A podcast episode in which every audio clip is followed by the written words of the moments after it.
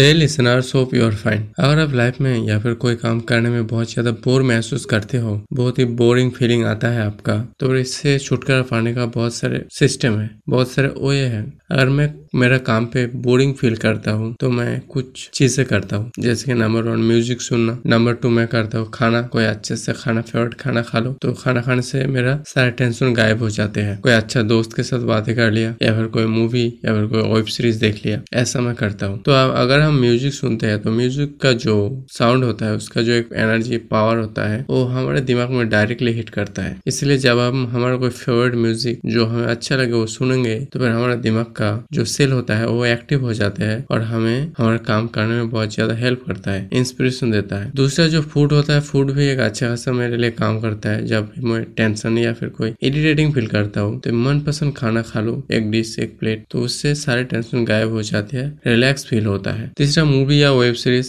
जब आप कोई मूवी या वेब सीरीज़ देखेंगे तो उसका कहानी पे आप डूब जाएँगे। इसलिए आपका जो प्रॉब्लम्स है, उसको आप भूल जाएँगे।